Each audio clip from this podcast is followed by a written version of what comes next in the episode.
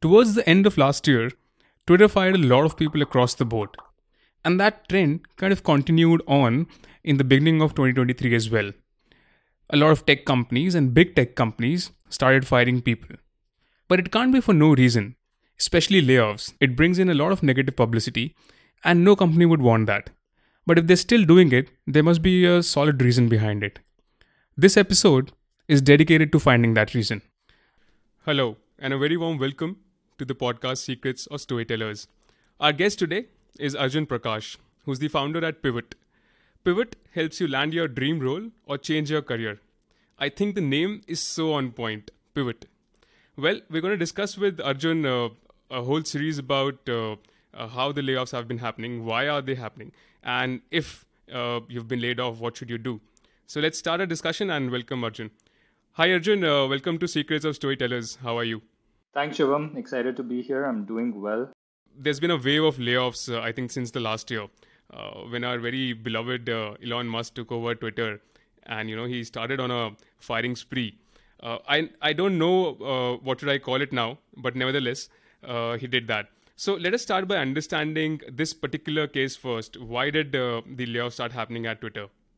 Yeah, I mean, the best person to answer that question would be Elon Musk himself, right? What was going on in his head at the time he joined Twitter, and uh, you know, he started something that has led to the situation that we are in today, um, where more and more companies started to feel that the best way to manage the impending recession would be to start by doing mass layoffs. I think, firstly, I mean, before we dive into the reasons, let's just assess the gravity of the situation, right? Sure, yeah. I, I think uh, since Elon Musk took over, there have been at least 150,000 to 200,000 layoffs just in the last six months uh, within large tech companies. There might be more outside of large tech industry. Um, and that is somewhat unprecedented at a time when generally if you look at the financials of these companies they are making record breaking profits right it is just the sense of impending doom because of uh, you know the macro environment from an inflation standpoint and also some of the turbulence that the companies uh, in tech are going through because of the you know rapid automation in, and AI tech advancement that's happened. Um, but apart from that, it's not like the Great Depression of 1930s or the Great Recession of 2008. You know, when you could see that the fundamentals of the companies had weakened terribly, and there was no other option for them to survive except to start doing mass layoffs. So the current situation and what Elon Musk started at Twitter was a proactive move, not a reactive move, which is um, fairly unprecedented from a layoff standpoint, I would say the the reasons for Twitter specifically, I think at least what Elon Musk had shared was the fact that he felt the the company's uh, you know team size was just artificially inflated because of you know historical hiring that they had done, and so there was a lot of fat that they could skinny down and become more efficient, cost effective, and a leaner company so that they could move faster with times and also just uh, improve their overall cost structures, right? Um, I think those are very basic reasons, fundamental reasons that most companies give when they are doing mass layoffs.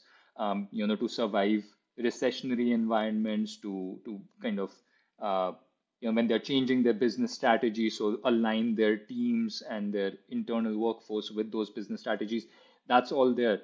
But the way in which he did it, I think that is the most unique aspect of it, right? Which is um, letting go of half of the workforce on you know within the first right. month, and it included some of the most senior people, um, you know, at the company, and pe- people who had been working there for over ten years uh, got an email. It it would have definitely shaken them off, right? I mean, uh, doing it so so rampantly. Yeah, I mean that is what is so uh, unique and crazy about the current layoffs is the you know the humanity aspect of it has completely taken a backseat where uh, your employees uh, loyalty their skill sets their personal lives are not given any consideration. And the only thing that is considered is the business objective. Um, i mean you know we are not naive here right? Everybody understands that we are running a profitable business so people need to be let go from time to time. But I think as business leaders, uh, especially people who have so much visibility uh, globally and you know are, are inspiring millions of youth today on how they should be running large organizations, I think there is a strong onus on such business leaders to do things in the right way. Um, otherwise, they set a precedent which uh, which can really uh, cause a lot of adversity down the line. Um, that's just my personal opinion. Um, I think it's debatable. A lot of people do believe what Elon Musk did was very hard, but but a bold move, and it was right for the company.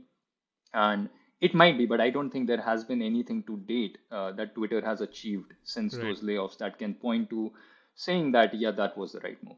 If I were to look at uh, you know the current trend of layoffs in the tech sector, a lot of companies have been saying and like you also said that it is a it is a proactive move it is it is not reactive and you know they uh, they anticipate a recession coming along uh, very soon and so they are trying to reduce costs by laying off people however if that were the case you know uh, it would have been across the board and not just tech companies uh, why is it that only the tech companies are facing this and why is it why is it that the layoffs are only happening across those companies any specific reason that? Yeah, um, I think there are two core reasons in my perspective. There might be others.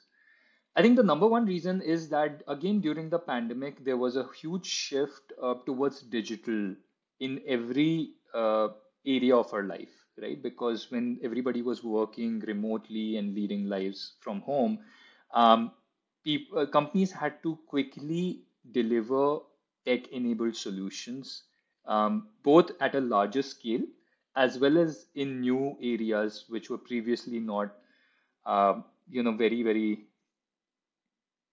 common. Like, mm-hmm. for example, collaboration right. tools, right? So, like tools like Notion, Asana, Monday, they had to ramp up very quickly during the pandemic. What that meant was growing not just the product portfolio, but also hiring a lot of people to support that growth that happened during those years. What they did not anticipate, perhaps, is after the pandemic period, what will happen to their business, right? So let's say a company like Asana that was growing, you know, double digits during the pandemic for two years, they were growing like maybe 40, 50% um, of a high uh, revenue base. That's not a small number. So, so they were hiring very, very aggressively. And so when the situation turned post pandemic, they had to uh, very quickly adapt to the new reality they were facing of uh, sluggish demand again, right? So they had to let go uh, of the excess uh, of people that they had hired during those times. Now that's point one. The second point that I have generally seen in my career in consulting and now as a startup entrepreneur is that companies that are in tech space generally are the trailblazers or the uh, bellwethers, as we like to call them, of hiring trends. So they usually lead new trends, while companies uh, outside of tech usually lag in those trends and they follow suit, but perhaps after a certain period of time. Um, that could be the other reason where we are seeing the tech companies taking the most drastic measures um, rather than non tech companies. So, yeah, I think those are the two key reasons. Apart from that, I mean, I would say there are certain companies which are doing more layoffs than the others. And I think that's probably a reflection of their particular business environment. For example, yeah. Meta and Amazon, you know, they have done some of the largest layoffs in the history of layoffs. Yeah, and you know, uh, you're right. I was actually coming to that point. You know, uh, you know, businesses like uh, Meta or for that reason Amazon, who have not been doing as as well as they've done in the past. Uh, it makes sense for them to you know uh, trim their uh, man force, go on a layoff spree or whatever of that sort. However, companies like Microsoft or Apple, even those companies are laying off people, and uh, at the same, uh, you know, parallelly they're showing uh, great profits on their books, uh, delivering great results uh, quarter on quarter. Are they just piggybacking the trend that is going on, or uh, is there is there a deeper story here? So, I mean, firstly, I thought Apple was the only co- large tech company that wasn't doing layoffs, but as you were speaking, I just did a quick Google search. I just wanted to be factually accurate. It seems like they are just laying off a very, very small, very small number yeah. of people from the corporate retail. Yeah. Um, so now I think the companies like Microsoft and Apple, which are still showing record profits, and I mean, Microsoft has just acquired OpenAI, which is supposed to unlock a whole new realm of business segment for them, right? Like, I mean, having AI as it's a... it's like AI everywhere right now. I don't know. yeah, and they are at the forefront of it, right? Which means they stand to gain probably the most out of any other large tech company, um, right? From from AI's advancement, at least today.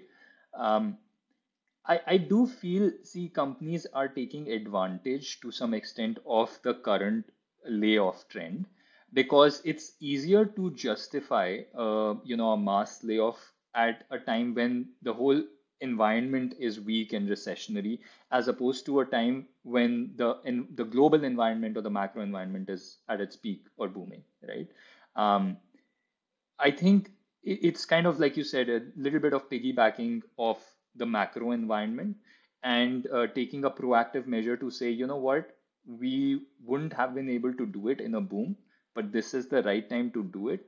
So let's just see whatever we can uh, do to optimize our cost structures, which may include slashing workforce. It may also include other things like you know shutting down certain offices to save on real estate costs and um, you know other investments that may not have worked out for companies. Like for example um, i'm forgetting who told me this but one of my friends of friends uh, they were working in some department of google which had 70 people and it was kind of a new bet that google had made on, on in a new technology or a new venture. And they they gave them about like two years and then they shut down the uh, the whole division overnight. So all those 60 70 people were laid off overnight right? Now, uh, it could be because you know of the recessionary environment, but it could also be because Google didn't see there was an ROI on that investment that they had made, right? So they didn't feel like continuing. So I think that it's a confluence of multiple factors. Uh, you know, I think, and it can be attributed to the macro environment as well as what each company is experiencing in their own niche. Right. Uh, let's let's turn to India, uh, you know, for a moment and uh, bring the whole story closer home. Uh, I think we are at some level safeguarded by the uh, the recessionary uh, effects or the uh, you know what is happening in the inflationary effects in, in the US and and globally as well. to an extent, I think we are not in the direct line of fire, and you know our economy is growing decently. there are still companies who are laying off people here as well and in the tech sector, or I don't think I, at least I've not heard uh, apart from the tech sector, but at least in the tech sector they are. Again, uh, is it also some kind of piggybacking, or is it also some kind of proactive approach to to how the macroeconomic conditions would turn out? I think it's a mix, but I would say it's it's not just piggybacking for sure. Um, because I mean, if you take a step back and look at the fundamentals of India's tech companies, majority of India's tech startups at least, right? Like if you look at companies like Byju's or Meesho and you know all of these large tech companies, majority of the investment money that comes, so the funding that happens at these companies is by foreign investors, right? Um, and when foreign investors are going to be involved, you know, in, in the board decisions and in the overall strategic decisions at the company, then they it can't just operate as an Indian company. It has to operate as a global company, um, or at least have a global lens to doing business rather than just an Indian lens, right? And so I would say uh, it is an imperative for these uh, large tech companies in India to ensure that they are doing right by their shareholders, by their investors, and uh, being cognizant of the macroeconomic environment and taking taking steps that would help them survive and come out stronger on the other side. Um, also, I mean, this is the most obvious thing that everybody knows uh, why companies are doing layoffs and uh, trying to contain costs is the funding environment, right? So the funding is down about 70% over last year, uh, which is a massive, massive, like it's a precipitous decline, right? Um, and obviously, if you had inflated cost structures earlier where you were spending, let's say, $2 to acquire $1, right, in revenues. You can't do that anymore. You just cannot because there is no money to support that kind of, uh, you know, CAC, uh, customer acquisition cost. and so you have to figure out how you're going to bring down your CAC to maybe a dollar or below a dollar so that you can become unit economic profitable, right? So I think uh, it's it's not just piggybacking. I do feel the there are fundamental changes in the business uh, landscape and the macroeconomic environment within India as well um, that are driving companies to take these kind of measures like layoffs, etc. Which means there is there is a reason to worry for the people in the tech sector or otherwise as well uh, that the future might uh, might not be so uh, so secure, uh, if I may say that. I mean, depends on how you define the future. See, the most of these things are cyclical, right? What that means is they're they're temporary. Right. They're not permanent, right?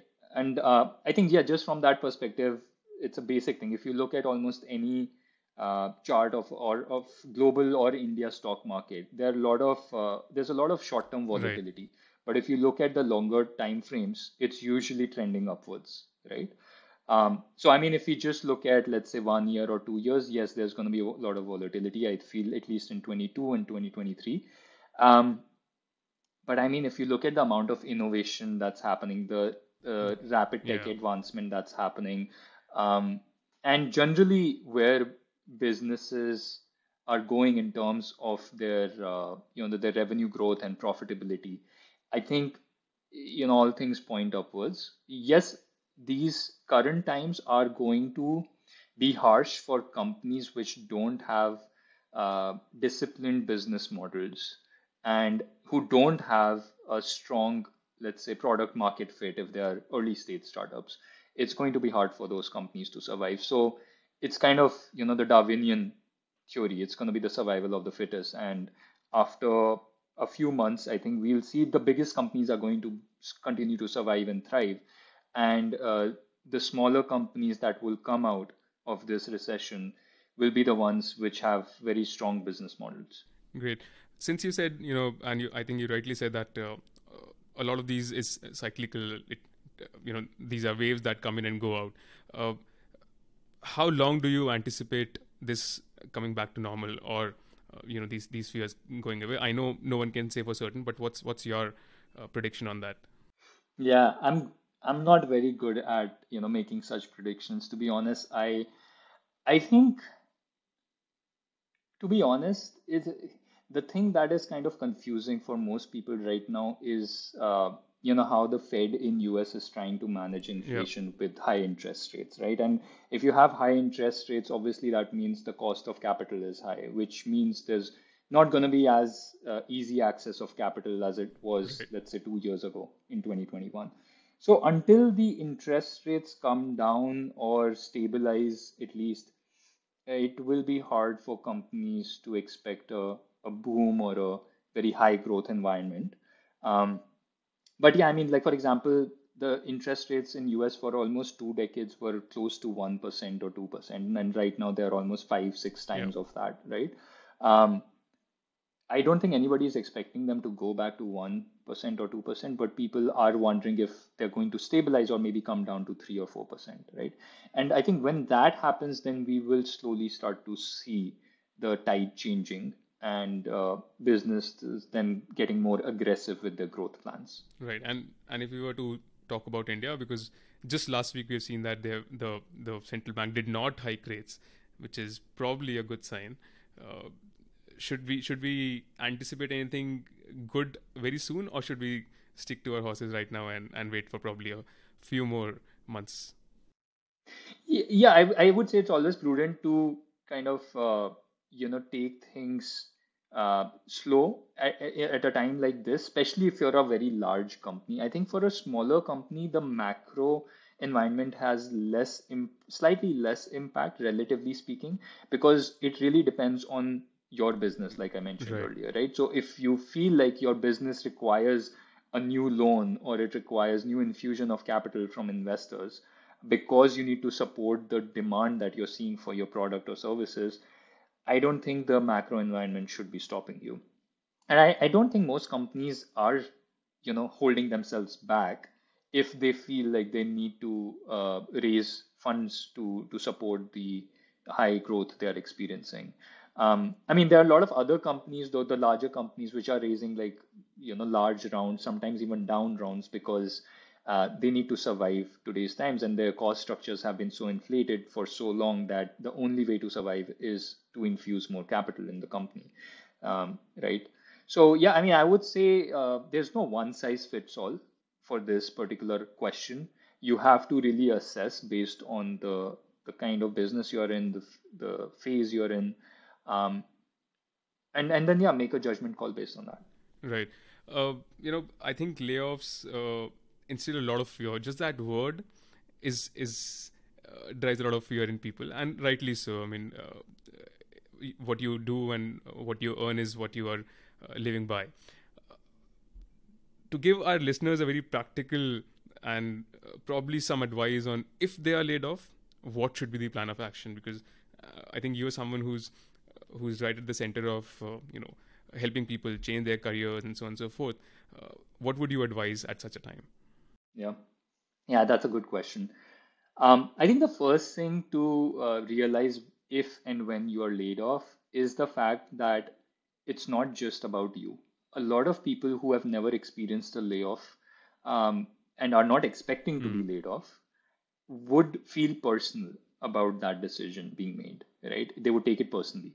And usually at least what we are seeing and the people we are working with they it's not that they were laid off because of solely their performance. It was because of the business requirements more than the right. individual's performance right? So what that means is things are out of your control to a certain extent um, in terms of being laid off.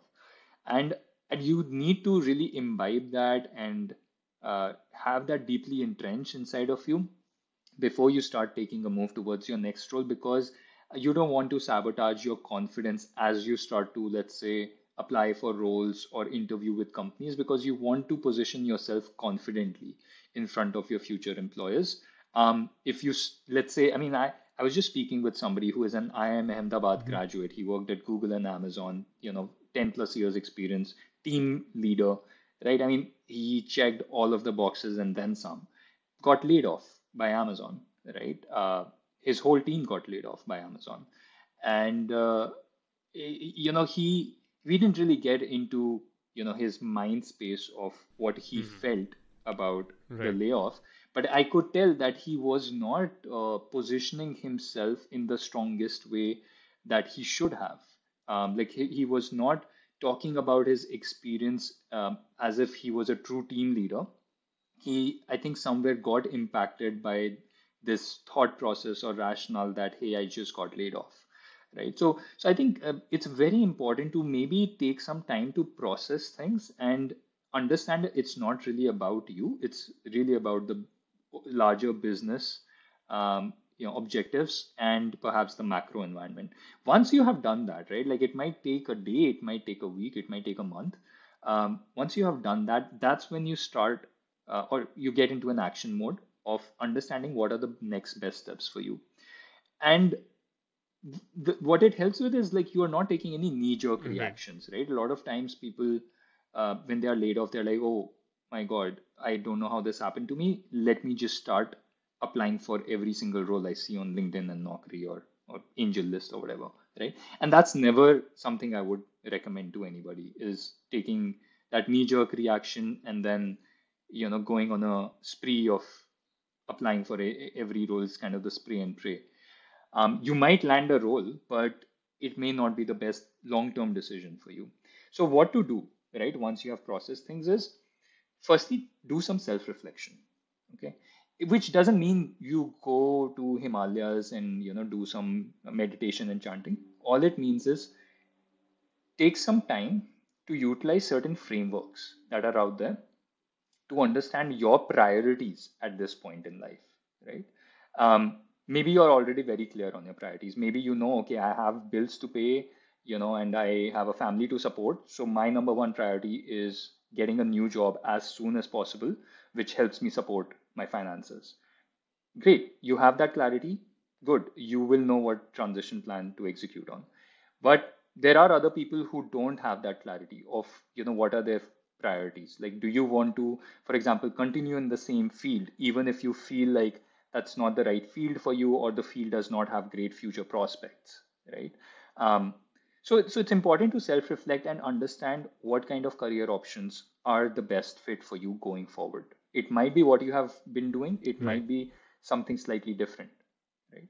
Once you have done that then i think you know you have the clarity of okay i'm going to target these one or two roles and this is when i need to land a role by.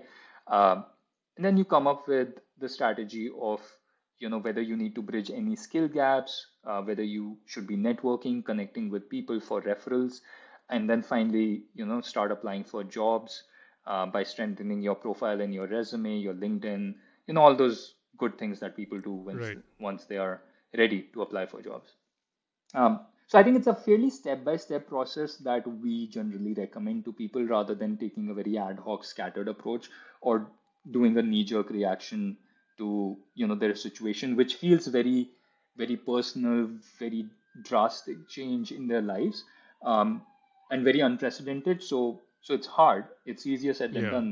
What I'm saying, but but I think it's important to to process, take time to self-reflect, and then uh, focus on your transition.